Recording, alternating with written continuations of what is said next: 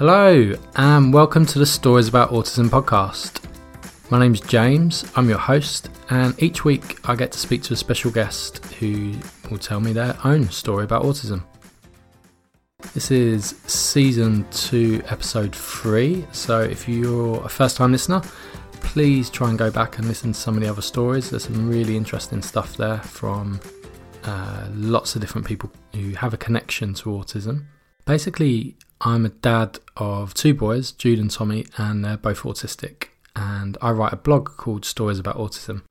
And over the last three years of doing that, I've managed to meet and speak with lots and lots of amazing people all over the world who have really helped me learn so much about autism, about my boys, and helped me, I guess, become the best dad I can be for them. So that's what I try to do here with this podcast is get to speak to different people, let them tell their story, and just educate the world a little bit more about autism. And hopefully, you'll learn something new or maybe look at things a little bit differently. So that means I get to speak to parents of children who are autistic, autistic adults, and professionals who work with the autism community, such as teachers, speech and language therapists, occupational therapists, etc. So, this week, as I said, uh, season 2, episode 3, I'm speaking with Mark Carter, who, when I say these words, you might think, ah, that's who he is. So, Mark was behind the Little Blue Cup story, which went viral a couple of years ago. I won't go into too much detail, I'll let him explain that, but if you remember the Tommee Tippee Little Blue Cup um, was all over social media, then Mark will soon tell you why. Uh, Mark's a dad, full time carer, and he has three autistic children. Um, and yeah, he shares what life is like for them, uh, what autism means for each of his children, and what it means for them as a family. I was lucky enough to meet him about six months ago at the BAPS Awards, which some of you who follow me on Facebook and Instagram might remember. Um, basically, BAPS is the Bloody Awesome Parents Blogging Awards, and it's a chance where all different bloggers get together and get to say hello and meet each other. And so, yeah, I was lucky enough to meet Mark there and have a chat and get to know him a bit more in person. And yeah, I couldn't wait to get him on the podcast because I knew he'd be a really interesting guest. If you haven't done already and you enjoy this episode, please, when you're finished, could you head over to iTunes and give it a review? Uh, it really helps more people find out about the podcast. And I'd love to get your comments and messages uh, on what what you thought about it. It helps me make the podcast better, and also just gives me an idea of um, how it's being received. So yeah, please keep that up. I'll be releasing a podcast every week between now and Christmas, so there's lots and lots of exciting guests for you to uh, look forward to. Anyway, here's my chat with Mark. I hope you enjoy listening. Okay, Mark, hello. Hi, James. How you doing? Yeah, I'm really good, thanks. How are you? Yeah, good, thank you. Good. Well, thanks for taking the time to uh, join me today and uh, have a chat. That's great. No worries. I've been following you for a while, so I, I know a little bit about you and your story. But do you want to share for the for the listeners um, a bit about you and your family? Yeah, so I'm Mark. I'm 44. I live in uh, mid Wales with my wife Mandy, and I've got three children. I've got um, Sammy's my stepson. He's 26. Um, he's autistic and has a condition called Soto syndrome, and he has learning disabilities. And then Ben is 16, and he's autistic, severe learning disabilities, non-verbal. And then my little girl is 13, going on 33, and she's she's autistic, um, fairly high functioning, um, learning disabilities, and just a little monster all round, really. So it's fair to say your family has a pretty deep connection to autism. Yeah, I've, uh, yeah, I know my stuff, I guess. okay, so I thought I'd start with like how I first ever heard about about you and your family, um, okay, and yeah. then sort of go back to the beginning after that. So first, I knew, and I'm sure lots of people will go, "Ah, oh, yeah, okay," is with the Little Blue Cup episode and how that sort of blew up and went viral all across the world. So, do you want to tell everyone a bit about that? Yeah, that's um, it's actually two years old any day no now. way, is it two years? Yeah, two years. Uh, I think it's the 14th or maybe something around there. Um, I needed, Ben needed a replacement um, little blue cup. He uses a Tommee Tippee sippy cup, little two handle cup, last made um, about 15 years ago now. Um, we'd had a couple through his life, but he needed um, a replacement quite urgently. We couldn't find one. Ben actually refuses to drink out of anything else and has dehydrated himself on a couple of occasions by choice, just to show how extreme it can be. He went for five days without fluids once before five we had to hospitalise him.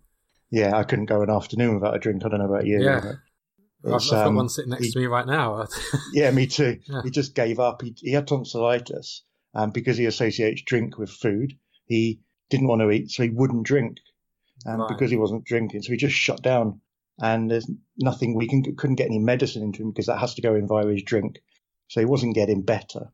Uh, hospital didn't want him, but doctor said, "Oh, he's okay in bed. Leave him alone." Eventually, they took him into hospital, but it was scary, and I didn't want to go anywhere near that again. So I just thought I'll put something on Twitter, which I barely used. I had about 20 followers, and I just thought I'd tweet out reward for a cup like this and a photo. And um, overnight, it went viral. I didn't even realise I was at a carers event down in Devon the next day, which is where I was living at the time. And um, my brother asked me why I was trending on BBC News. Sent me a text. so what? And literally the BBC News website, it was my story, and then Donald Trump from the week before, who just won the election. So um, it was yeah a bit surreal really. And then all the phone calls started coming in. We found cups over the next few days. We found 88 cups around the world. Really? Furthest one came from Australia. And then Tommee Tippee, um, who'd been looking desperately for some stock, um, they announced after a week that they'd um, found the molds in China and they were going to make Ben 500 new cups. Yeah, I remember that.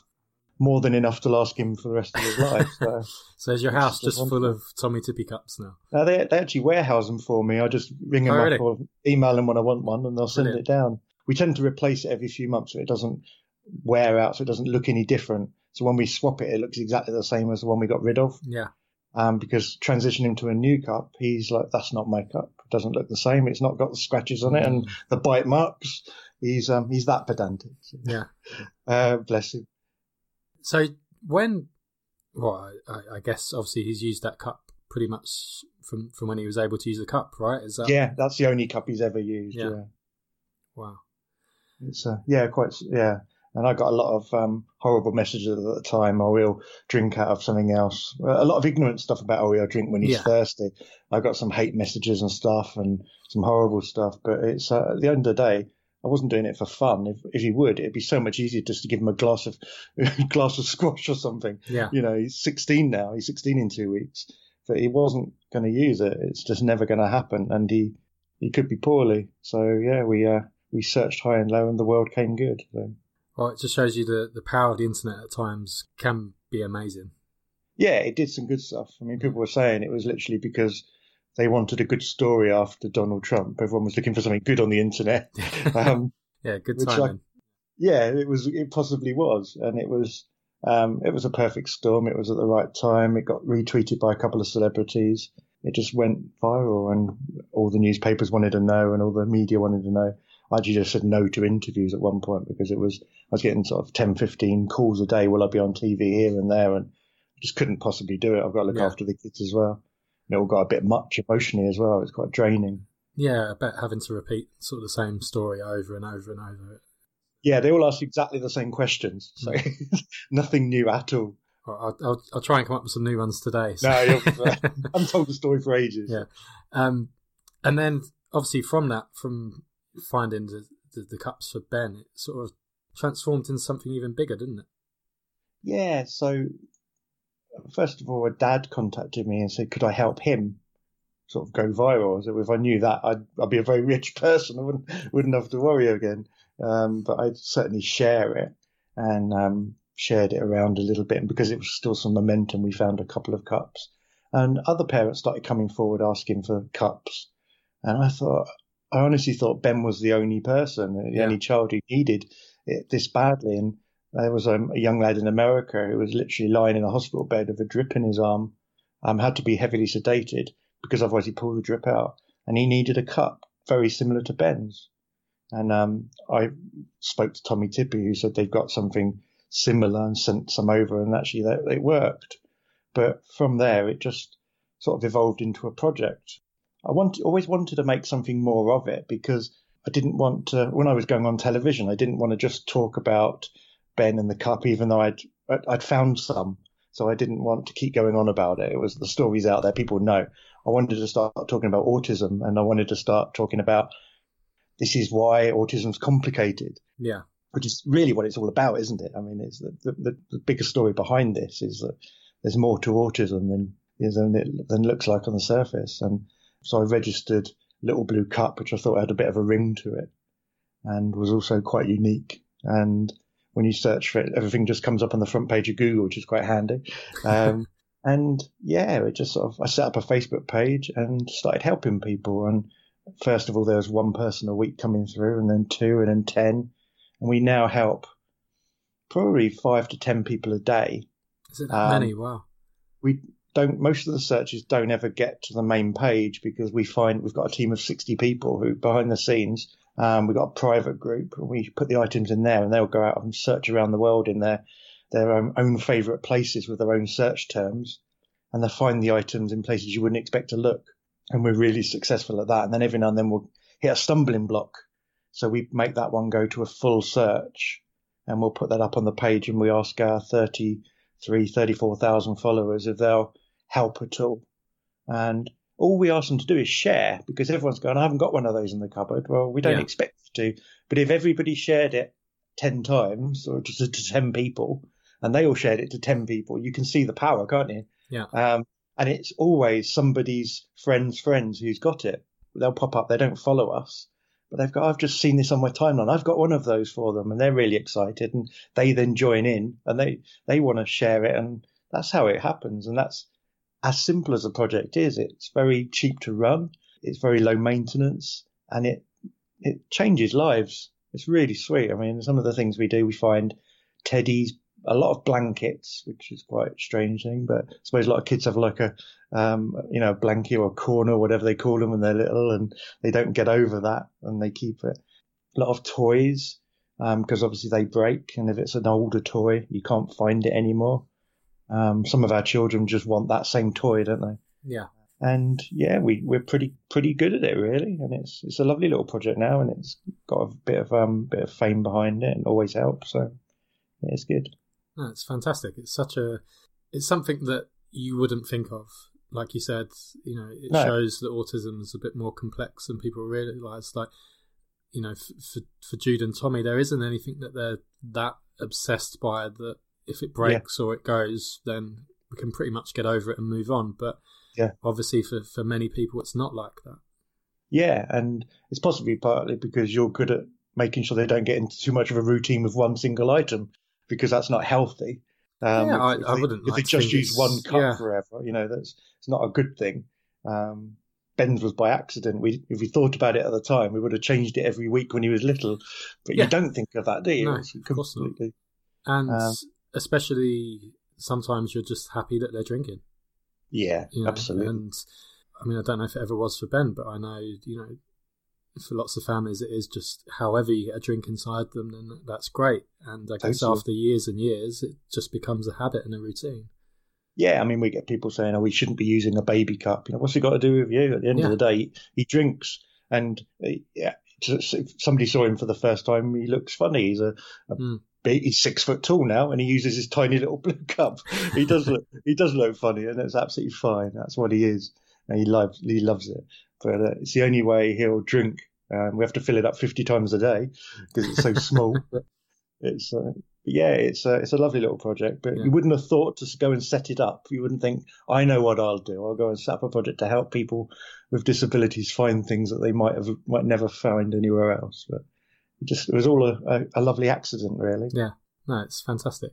All right, so as I said, that that's sort of how I first ever found out about you and Ben, and and I've obviously got to know you a little bit since then. So that let's go back to the beginning. Um, I mean, you said your, your stepson is autistic, right? So was yeah. that sort of your first experience of autism? Did you know anything about it before then? Or? I, I knew very little about it. My um, I met Mandy when Sammy was six, and she, you know, she said he's autistic, and we met, and he's a, a fantastic kid, and we got on really well.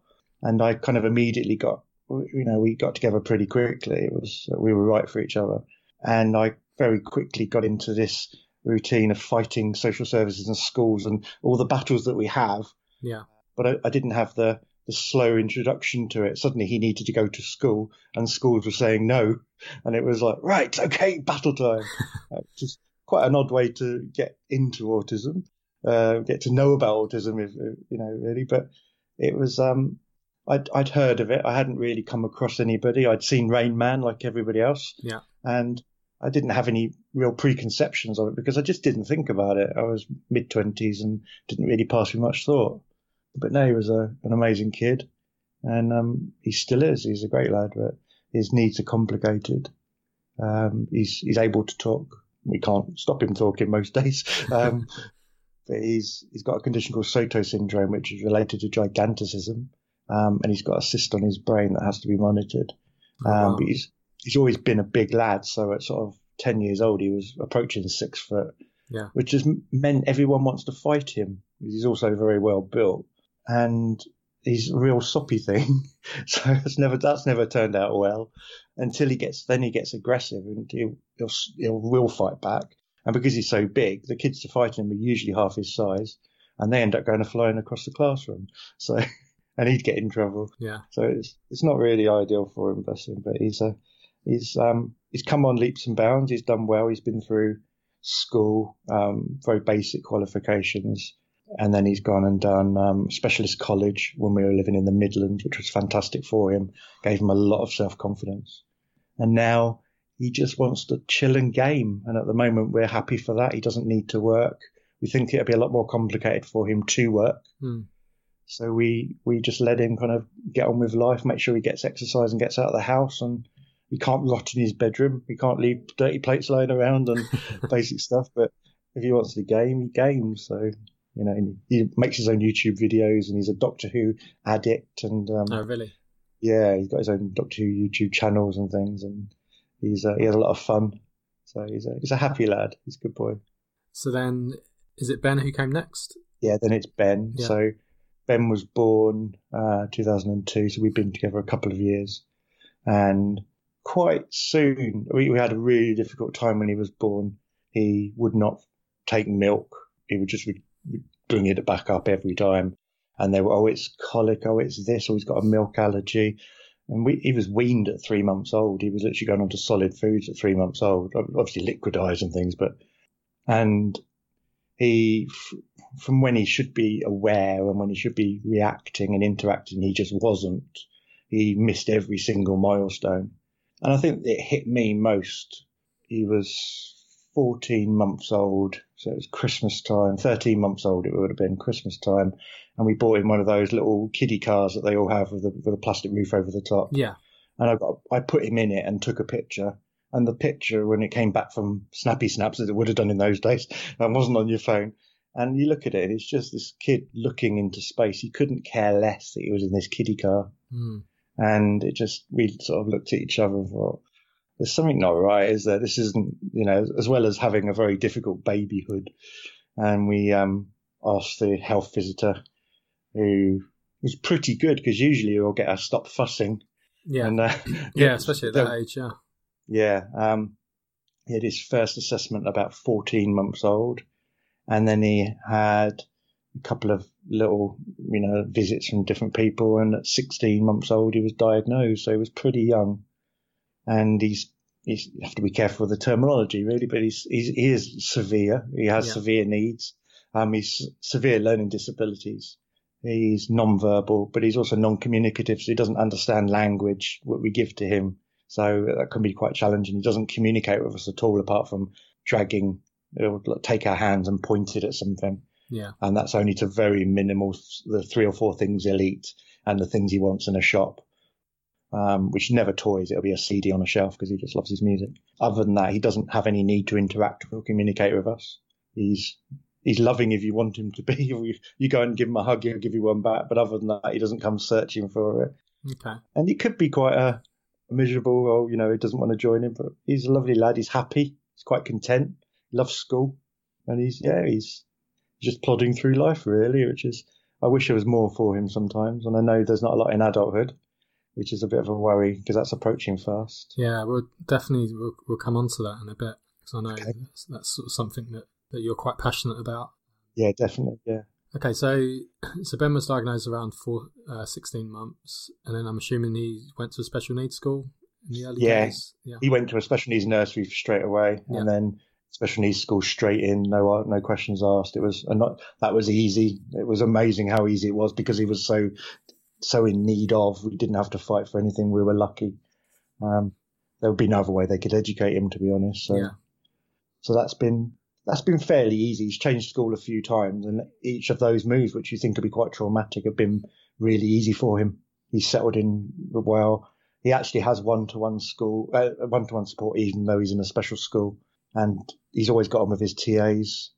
And in his current school, he basically um, looks after the chickens, spends time in the polytunnel, and goes in the sensory room because they've got to a stage where if he's not learnt numeracy and literacy and colours and shapes by the time he's 16, why are we bothering trying to push that? Why don't we do life skills and have yeah. fun? Yeah. Which is how it should be, really. And give him a good time and make sure he's happy. So, um, so yeah. And then your daughter? Ayesha, A Y E S H A. It's a bit of an unusual name. She's 13 now, and she was. We knew from the age of probably three that there was something. She was. She had needs, and I'd assumed straight away she's autistic. I was working by the time she was three. I'd set up a carer centre, and I was working with um, hundreds of children with special needs and disabilities and autism across a project I was running. So I had a bit more awareness than I did in the beginning. And it was fine, but no one would listen because she was fairly able. Mm. Um, but she she hit most milestones, but she just couldn't make friends, couldn't share. There's lots of situations she wouldn't tolerate. She used to have the most amazing meltdowns, not tantrums. They were definitely meltdowns and emotionally drained afterwards. Literally take an hour, almost sleep for an hour, almost like a seizure type of, you know, post seizure exhaustion. And we fought for a bit. We pushed harder when she got into primary because by the end of the first year, she was a year behind. She'd gone nowhere.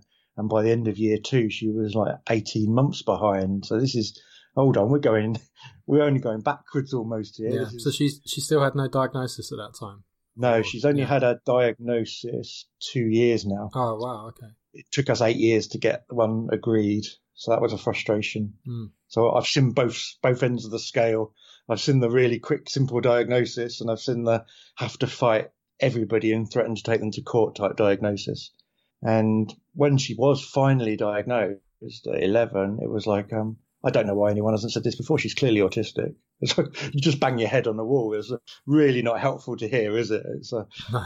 And was that thanks for because that. I know you mentioned you moved a, a, couple of times. Did you get a diagnosis because you'd moved? Like, was it a different area yeah. than before? Yeah.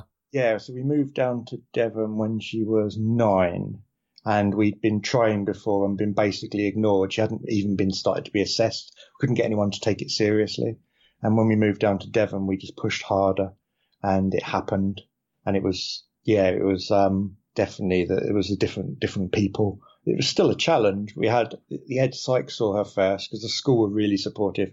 Um, we were lucky she was in a primary school with 26 children, only two classes, and there's only two in her year group, and she just stood out immediately. Um, the teacher was great. The head teacher was great. I mean, that's about it for staff. But the um, they had a SENCO who went over a few schools, and she was brilliant. And got an ed psych in who said, you know, I'm not allowed to diagnose, but if she's not autistic, I'll retire. She, really? she's just yeah. He's uh, I can't even say that, but if if, you know, if she's not, then I will go. And um, he did actually write it in a document and got in trouble from education because they don't like it at all. He's like, "You're not meant to be diagnosing children."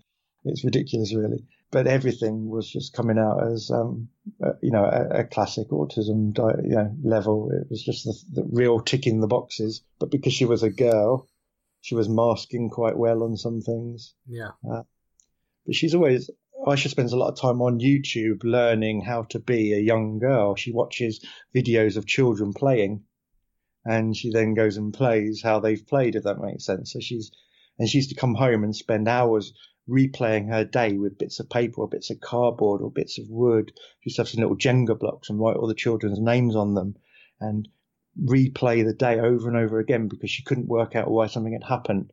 So she sort of taught herself to cope, which is great, but it's also not helpful when you're going for the diagnosis because, ah, oh, she's fine. And so, yeah, it took a little while, but we got there.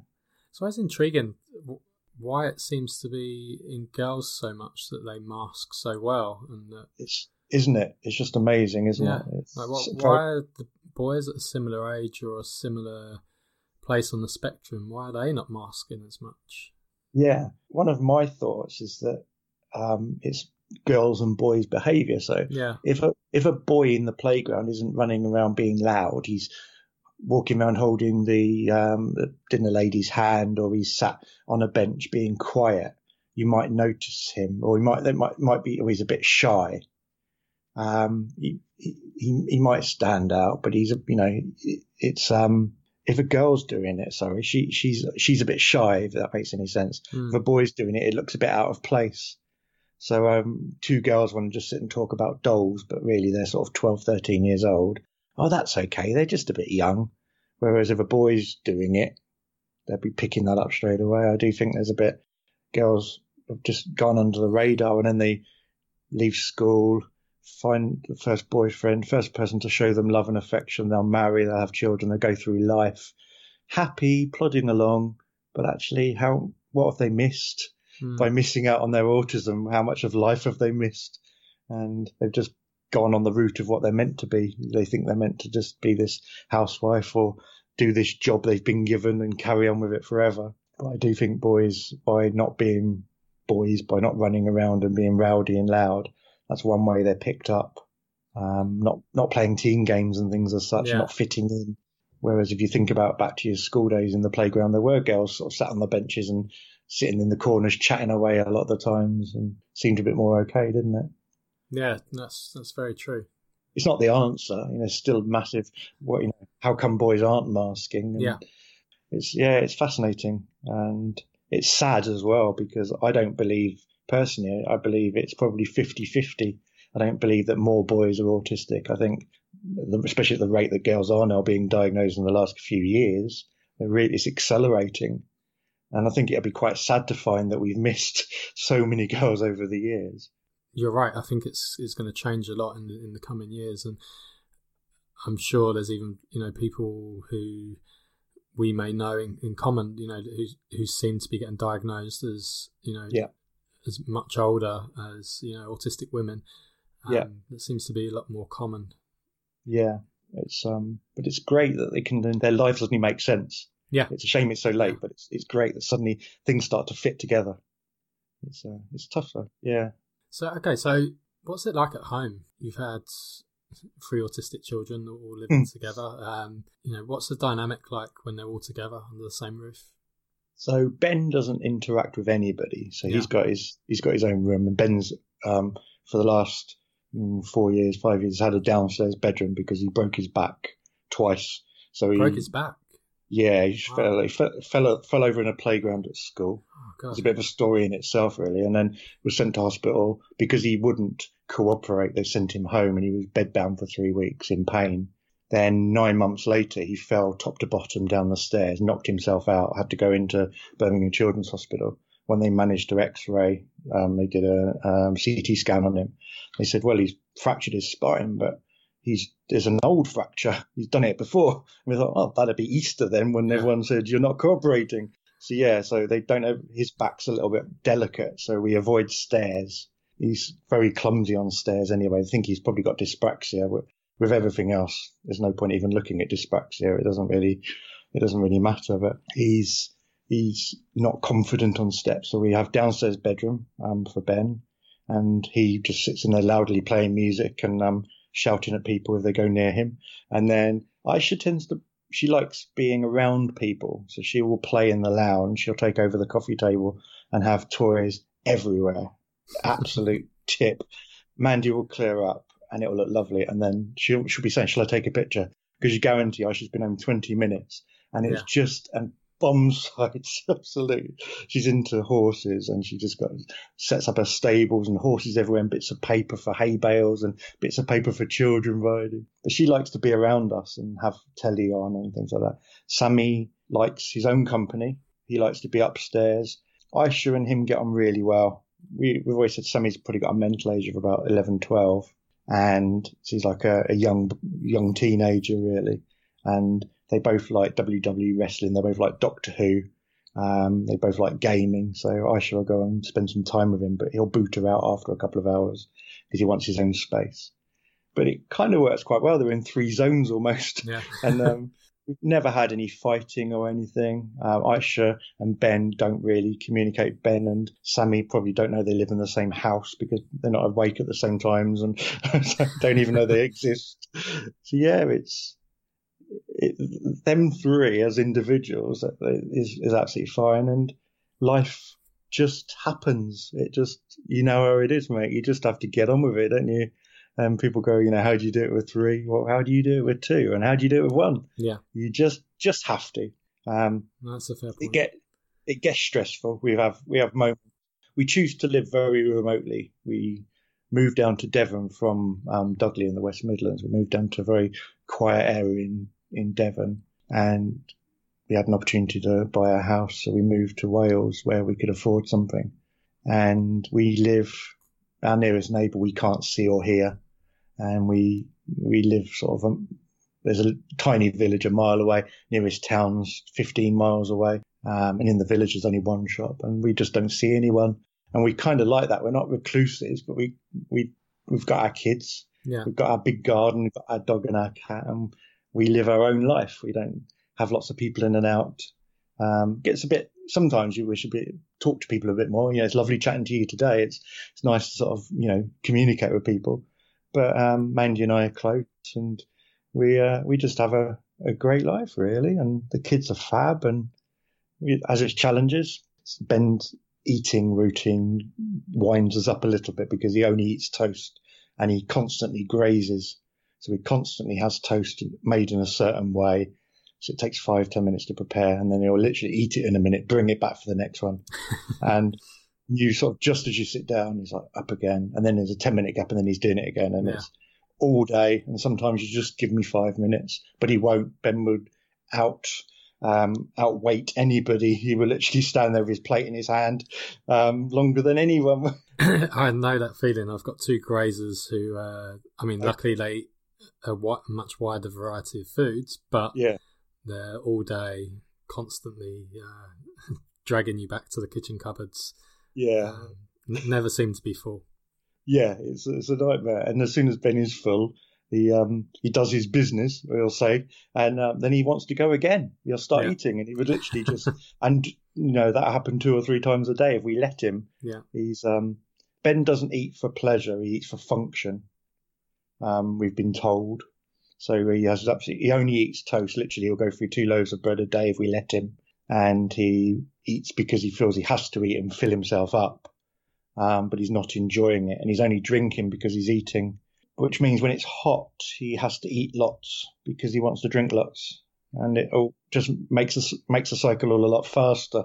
Mm. So it gets a bit frustrating. If you sort of want to do something in the garden for a couple of hours, you, you can't even mow the lawn without having to come in five times. It's a then it's a bit like just give me an hour, and then yeah. uh, then I'm grateful for school days. Summer holidays are quite tough in this house. I try and stay positive. I, you know, I try, I try, really hard, but yeah, there, there's some days when it's a bit much. But um, I've also got to remember I've got three amazing kids, and I, you know, I could be a lot worse off. So, so it sounds like you and Mandy have, have obviously made a lot of adaptations, should we say, to sort of how you live and to ensure that the kids have, have the best out of life. I don't know, like how how do you cope having sort of three full time kids to look after? Well, I, I had to give up work partly by choice. To be fair, I was mentally struggling. I, I had a breakdown in 2002, uh, 2003, the year after Ben was born everything hit me, especially just after his around his diagnosis, mm. and it got worse just after his diagnosis. Um, I was struggling. I had a job I wasn't liking. I was I was trying to hold down two jobs, run a business. I just, it was ridiculous. My life was a mess and no time for family or anything. And I just completely burnt out and had a nervous breakdown. And it took me a few years to recover. And even to this day, I mean, you see some of the stuff I write about, I'm very open about my mental health. Yeah. And I think that's really important, um, especially, especially for men, especially for dads, and especially for dads of autistic children and children with disabilities. It's absolutely okay that, you know, sometimes you break, sometimes your head feels a bit rubbish. Um, because anyone who doesn't is probably lying, to be fair. You know, sometimes you're gonna, it's all gonna get a bit much. So I took the decision to become full-time carer. And Mandy went always, always wanted to be a nurse, and so she went off to university to train and did that. At the moment, she's taking a career break. We're taking a bit of time out, mainly because we think when Ben's 18, 19, he's going to be pretty much home full time. Yeah. So then she's going then she's going to go back to work. We've sort of retired temporarily to take a bit of time together. But she said, yeah, they'll pop back to work when he's when he's full time at home, which is great. But yeah, we uh, I, I, I became full time, full time dad, full time carer, and I got bored of it after the first day. And um, I went off and set up a charity and all sorts of wonderful and weird things. But always the kids came first. I was home for uh, time for them to get home from school. I was at home if they were poorly. I was at home holidays and weekends and evenings, and it just works around the kids. And if um, if they have to come first, um, so when it's also a great excuse if you don't want to go somewhere.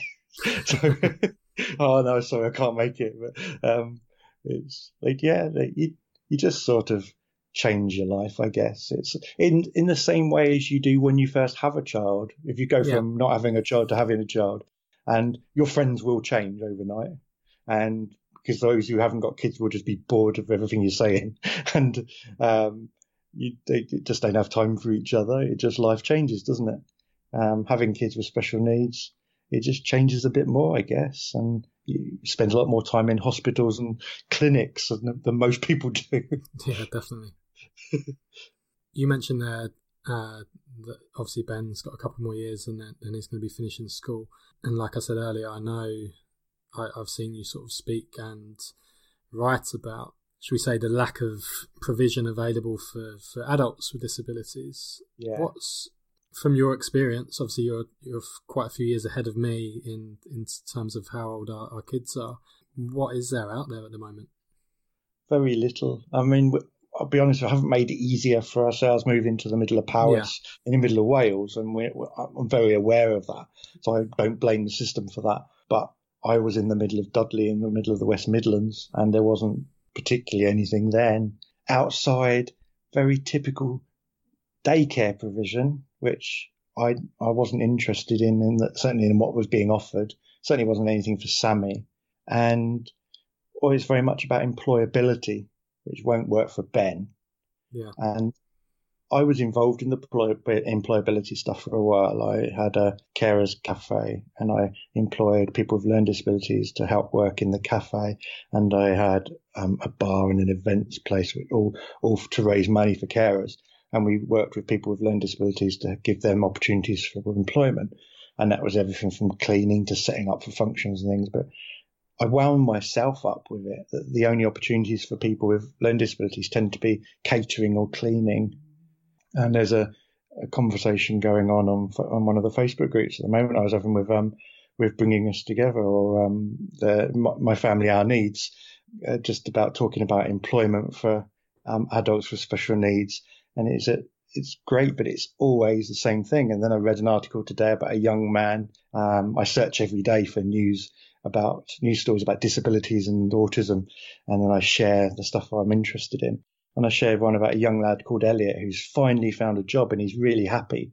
And he's cleaning, and it talks about the organisation has now placed five people in cleaning roles, and they're really proud of it. And I'm thinking, it's the same stuff. it's, it's great, and I'm, Elliot's really happy. That's really lovely for him. But is that what Elliot really wanted? Nobody ever stops and says, Elliot, what would you like to do with your life? Yeah. And could we can we make that happen? Elliot might be able to run his own business. Who knows until they ask Elliot? And people might think, oh, he's gone mad now. But why, why not? At the end of the day, he's not stupid. He needs support. And I've seen people with seriously profound disabilities running organizations with a team around them. You know, they're the brains of the business and they got people around them doing the stuff they're unable to do because of their disability. And five years ago, 10 years ago, we would have laughed and said, oh, you can't be doing that. But it's becoming absolutely acceptable, and that's how it should be. Unfortunately, the provision out there tends to be, if it exists, it's now privately run daycare provision because local authorities all been outsourced um, or shut. And to be honest, it's not far off where, where you'd stick your granddad. It's not and I just don't agree with it. I don't think it's what we want to be doing. There's more to life, or they end up sitting and painting with potatoes all day, and it's uh, you know, I can I can chuckle about it, but after a while, it's not funny. And is that what we really want for our kids? And part of me is like, well, it'll get Ben out of the house for a few hours a day. Yes, it will, but is there a cost to that? And is that what I want him to do? And yeah. is that the only thing he can do? and you'll have this in a few years. It's a, it's a, there's an, an internal battle to be had of it. Yeah, I mean it's something. If I'm honest, that I've been too scared to even start looking at. Um, I don't. I don't blame you. I've got another eight years for Jude, so I guess in in my mind, I'm hoping things somehow dramatically improve, not only through Jude's own development, but also through funding and things that are available. That um, yeah, that there's a big big change in things. But but yeah, I you're right. What is there out there that 18 to 18 plus person with autism is made available for them?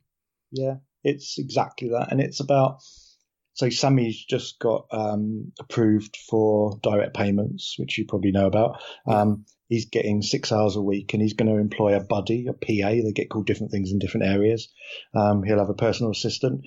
We're looking for a guy with a car who, young guy with a car who will basically go out with Sammy, go and have a coffee, go shopping. Yeah. He wants to go down to Cardiff, see Doctor Who stuff. He'll want to go to Comic Con every year. He might fancy a concert every now and then.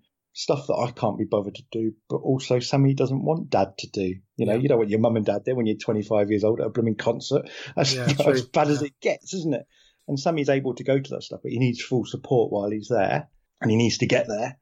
But that's great, and he can save his hour up. He's not going to go out every week with somebody. He might have, you know, nothing one week and 12 hours the following week, or he might have an overnight stay in London or something. That's, that's good.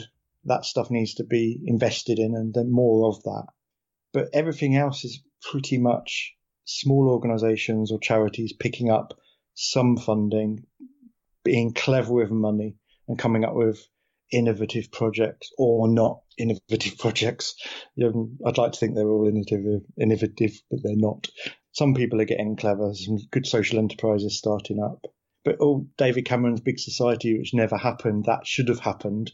What they did is they shut down. I don't want to get too political, but they shut down one end of the market. They said, right, we're not going to fund this stuff, which conservatives don't want to do. They don't believe in nanny state, which is fair enough. But then they didn't help big society really take off to anything.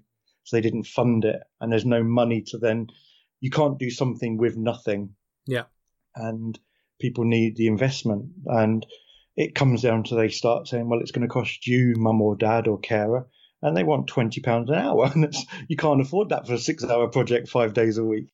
No, that's it, and especially you know you're having to stay at home to be able to to care for, for the kids as it is. You know, how, yeah. how do you afford to to then pay for you know your your young adult to yeah to have something to do? it's hard. It's mm. it's it is scary. I don't blame you for not looking. Um, I I wouldn't look if I didn't have to. Um, but I am. It is crossing my mind, and it's. We had somebody come along to Ben's last. Um, he just had an EHCP, but moving to Wales, it's statements again. We're back to we've gone backwards twenty years. But we had his last review meeting, and they'd brought somebody in from whatever the organisation's called, and she's there to look at what's there for Ben for transitioning. And she she hadn't met Ben, so she started talking about job opportunities in college, and we said it's not for Ben. Yeah. And she's like, oh. and it took her ten minutes to realise that Ben is severe needs, and she's like, oh. Well, oh, I don't know then. I'm going to have to go and research. We never heard from it ever again. She ran away really fast. but, but they, the truth is, there isn't anything. And I don't blame Powys. I, I do blame central government for a lot of it, unfortunately. That's, that's the way it's going to have to be there are people trying to do some clever things, but there aren't enough people doing clever things, and they haven't got enough money. And we need we need more people doing more stuff, but the money's got to come from somewhere, and it shouldn't have to come all, all come from the parents. Really, it's uh, you know, at the end of the day, if I said I'm not doing this anymore, I'm I'm going. You have my three children. Um, I've been told categorically Ben would cost a million pound a year to care for, and the other two would be you know half that. But it's still a lot of money. So two million pounds to look after my children, even if it's one million to look after all three, I think you can put some money in to make sure that I don't give up caring. But they don't. They rely on you and me and all the other people to just carry on, knowing that we're not actually going to turn around and go, "Oh, we're packing it in." Um, so they don't have to fund it, don't they? And it's it's sad, isn't it? It's it's really sad, and I know I've spoken to parents who have used that threat before for yeah. their much younger children to um, to get help because yeah. they've begged and pleaded and it's gone on for months and months and months. And then even though they're not ever going to leave they've had to threaten as if they were. And yeah. it's sad that you know that's the point you have to get to. It is sad yeah. In an ideal world if there was all this funding available like what would you imagine life would be like for for Sammy and for Ben when he finishes school? Like what what would you like to see available Sammy, I think, would just like to access day stuff, like almost like an adult youth club, mm. would be great for him. Go along, have a game of pool, a pub, but safe. Yeah. He's not going to get into a fight when someone he knocks into someone because he's got terrible coordination, and he will knock a drink over somebody, and he will then blame them because Sammy's never wrong. Um, uh, but somewhere safe where he can just go and chill out and have a laugh, and if he does get upset, someone can support him and help him to understand what's going on possibly work opportunities, but it's got to be something he wants to do. Sammy's got ability to do a job, but it's got to be the right job and it's got to be supported. So it'd have to be the right environment. It'd be great if he was working alongside one person, for example, in a safe environment. But in a supermarket, it would just never, it would fall apart day one. Um, because he'd, he'd start fighting with a customer or something, or, you know, just he'd tell his boss what he really yeah. thought of him. You know, it's just never going to go well. Ben is more challenging, but just to have some fun, just mm. to access life, almost like the stuff they're doing at school. So he goes, they go out places, they go and explore, they do a bit of learning, um, they do a bit of cooking, even though Ben will never eat it. I'm, I'm quite happy that it is a daycare type model, but it needs to be more than what they're doing the daycare where they can't afford to go out anymore and they're very restricted with the activities they can do. You need like a big school with a sensory space and a place to go and run around for 10 minutes. And that that's the sort of things that need to exist across the country for our children when they grow up. You've hit the nail on the head there. That's I've imagined before, like a an adult special needs school in a way that yeah, you know, as you said, has sensory rooms, has swimming pools, has yep. you know all the things that they love at school. That yeah, the bikes and the yeah. spinning round stuff in the in the playground and the sensory toys and it's someone's got to fund that yeah. and uh, and and it'd be staff heavy but then what's the option? Yeah. It's, you know, won't be for every kid, but it'll be for our kids. You know, just, yeah, it's a tough one. All right. So we've spoken obviously about Little Blue Cup already and how the difference sort of that makes to, to people's lives. And I know obviously you blog as well alongside that. As you said, you share sort of news articles and you, you do talk about mental health a lot, which I think is great and 100% agree it's really important for everybody, but especially for for males, for dads who probably do don't speak enough about these sorts of things. Mm. Tell us a little bit about that, about that sort of side of things, and you know what what you hope to share with everyone.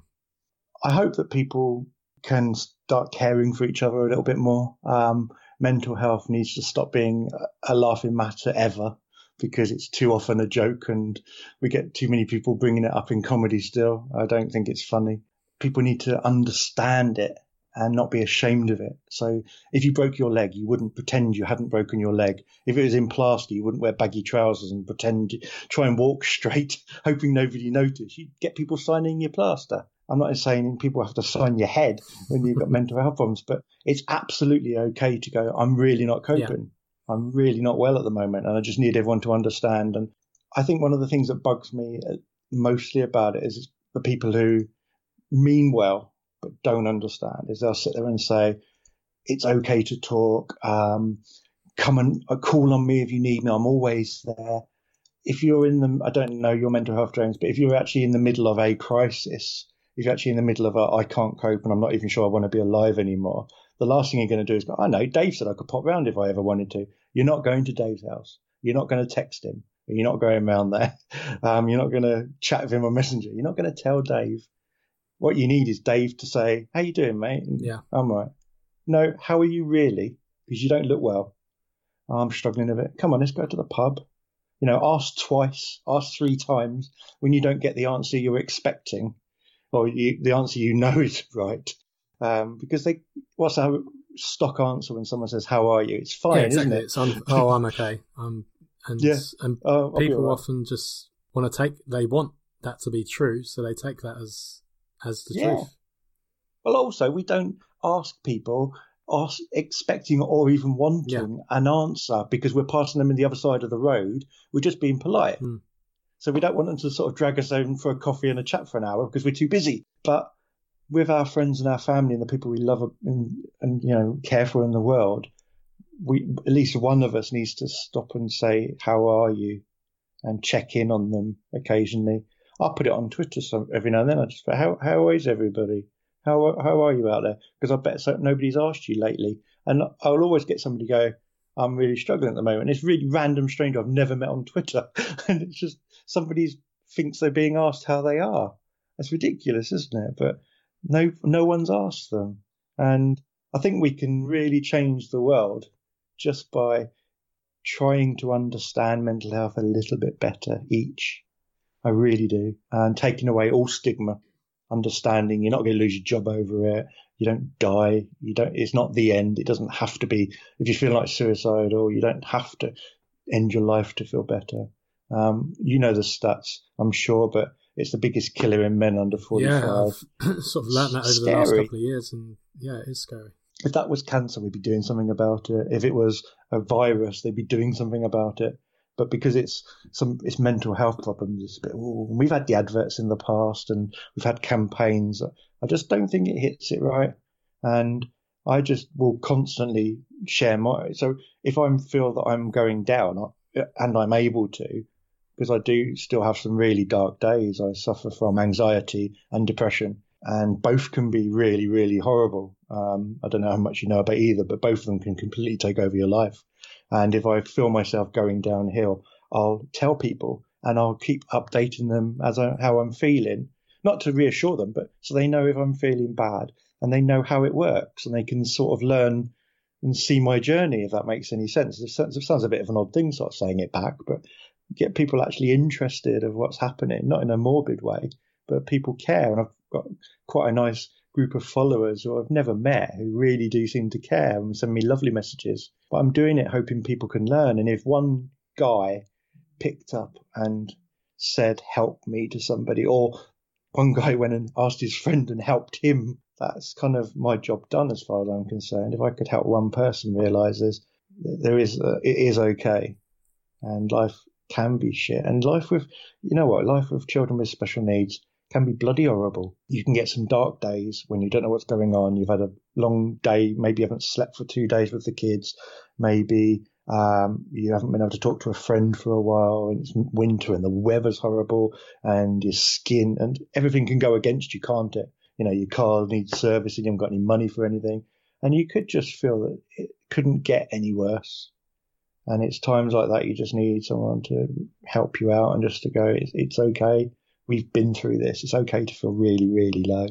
I just think more people need to talk about it and more celebrities need to come out. There are. There are lots of celebrities in the last couple of years who come out and said about their mental health, which is good. But more need to, because I bet it affects most of them, to be fair, especially in that industry, which is up and down roller coaster.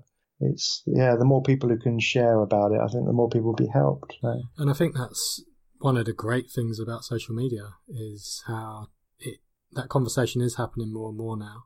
And people Yeah. are coming out and saying things. And and one of the powers of blogging, like you said, you know, you put something out there and you've got followers who genuinely care and who share their own challenges and feelings with you. And you know, Yeah. the same for me. Blogging has massively helped my own mental health. Yeah. And it's amazing how many messages I'll get from people who are struggling, who find it Yeah. easier to talk to me than they do to their family or friends or because maybe because it's got the safety of online and you're not face to face as well, but also I guess just because they see something that resonates in you've got a similar story or similar challenges or you understand what what's going on in my life so i feel like i can unload and and say yeah. this to you and and it's transforming for people um, i think it is i think it really is it's so important i think it can make such a difference to people's lives it's it's good on both sides it's good for you yeah. as a blogger but it's good for them they feel like they've got someone they can you know they reach out to and I put all sorts of stuff on my. I mean, most of my stuff is news, but I put all sorts of articles and things, and I get people like, "Don't stop. We need to yeah. know this stuff." And I'm, I'm, they're outraged, but they want more outrage. Mm. They want to, they want to know that you know this stuff happens, and it's um mental health. I mean, I've been sharing a lot about the autism treatment unit, the sorry, assessment and treatment units, the ATUs, where the, the young lady called Beth has been locked away. Yes, um, I think been fed through a hatch. That might be how I actually found out about this, this story is is through one of your articles or from on Twitter. Okay. Yeah, it's basically she's uh she's been fed through a hatch and given heavy medication to keep her calm. And her life's just fallen apart. Her dad can't get at her. Yeah and then when she, it did look like everything was going well. Um, they put her into a three room unit with a full team of staff, full time staff. It went wrong. They put her straight back into isolation. And not only that, the staff have gone and reported it to the police. They've each made a complaint to the police. And she's just like, and actually, this is mental health. This is all we're talking about here is learning disabilities, mental health um, struggles and misunderstanding. And we shouldn't be locking people away and that's that's where people are going to get scared. Who's going to reach out and say, "Help me"? When they hear stories like this, who's going to say, "Help my son"? When they hear that's stories like exactly that. exactly what I thought. And getting back to, you know, services available for adults and stuff, is I started thinking, well, yeah. you know, once Jude or Tommy are 25 and big boys and you know they have a meltdown out in public and yeah you don't want other people to be involved you want to just keep them at home away from you know not run that risk of ending up yeah, in that you situation. wrap them up in cotton wool, yeah. don't you? Wrap them up in cotton wool, keep them safe, um, keep them away from it all. It's it's scary stuff, and it's got to change, and it's it's all the same story. It's all mental health and the complexities of it, and we need to stop locking it away. We I thought we got over that many many years ago, and care in the community, but it seems we haven't. We've got some dark stories in this country, and we need to start looking at different ways of looking after people um, and the more people are aware, the more people can challenge it and say, and that's exactly what's happened. It's gone all over social media, not from my my sharing. You know, I'm one of many, but people have been outraged, and now Matt Hancock, who's the, um, the health minister, has ordered an inquiry. Whether it'll go anywhere, we'll wait and see. But he's you know, said this has got to stop, and it's possibly the beginning of the end of these yeah. these units, yeah, which so. would be lovely because we don't want our kids heading anywhere like those sort of places. No. You know, they they need they need a great adulthood and a, a great future, don't they? Oh, uh, yeah, it leaves me speechless. That story. Um, it's hard, mate, isn't it? It's it's pretty tough going. You didn't have to have an answer, but yeah, it's it's one of many, unfortunately, and that's the other sad thing, I guess, is when you hear stories like that, you miss out on the other cases. We've got one.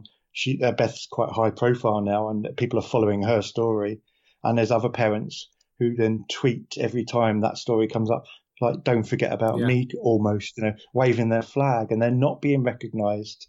And her dad's going best dad's going we need to get everyone together. We need to do something collect these people and these stories because it isn't just beth. No of course not. Beth's the, yeah, she's one of beth's the flag waving one. many. one of too many yeah. It's um but yeah that's my interest in mental health really i've got my own stories but it's about i feel passionately helping other people and I think we can we can support each other. And if say there's a broken leg, we wouldn't be hiding it in baggy trousers, would we? well, before we get to a final question, a couple of things. Firstly, just want to make sure that everyone can find uh, all the great work that you do. Um, so, do you want to tell everyone how to find Little Blue Cup and your your carers blog as well? Yeah, so Little Blue Cup, um, you can find littlebluecup.org online for our website most of the fun stuff happens on our web page. Just go to Facebook and type in Little Blue Cup, one word, no spaces, and it'll pop up and follow along. Um, there is a page called Little Blue Cup project, which is slightly different. That's more about the story behind it. So you just want the Little Blue Cup page, um, and we'll share our searches on there. And you'll find me um, on Facebook by searching for Original Grumpy Dad, one word, and you'll find my website grumpydad.co.uk. I'm on Twitter at um, Orig Grumpy Dad. If you wanted to look for me there, um, O R I G Grumpy Dad. You don't sound like Um, and all the other stuff. Yeah, I, I have my moments, mate. I get I get outraged, I'm furious. But yeah, I'm pretty chilled to be honest. I used to be grumpy Uncle Mark to all my nieces and nephews, but um, I've got over it. That was that was my uh, depression time.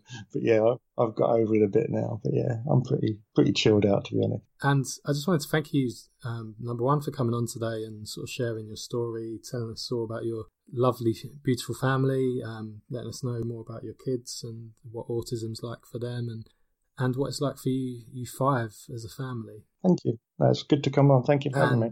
You know the the way that I found you, to the Little Blue Cup story, and the work that's gone on since then with it is fantastic. I know it's made a difference to so many families like all across the world, Yeah. and it's very clear from everything you do, from your charity work many years ago to you know all the, the stuff that you do now, that you really do care about other people and you're you're trying to make a difference, which is fantastic. Thanks, James. Appreciate it. So, final question just before we go. What's one thing you'd like to leave everyone with to let them know about autism? Wow. Um, autism isn't what you think it is. Autism's amazing, and every single person who has autism is completely and utterly unique. And they've all got their own story, they've all got their own future, they've all got their own opportunities. And everybody who has autism should be treated as a, as a complete and utter individual. So, no, we can't build a place for autistic people when they're adults, and we can't have jobs for autistic people because they're people that each and every one of them is completely unique. And what we should be doing is taking every personality and seeing how we can make their life and their future the best we possibly can. And I think that's how we that's how we make the world a better place.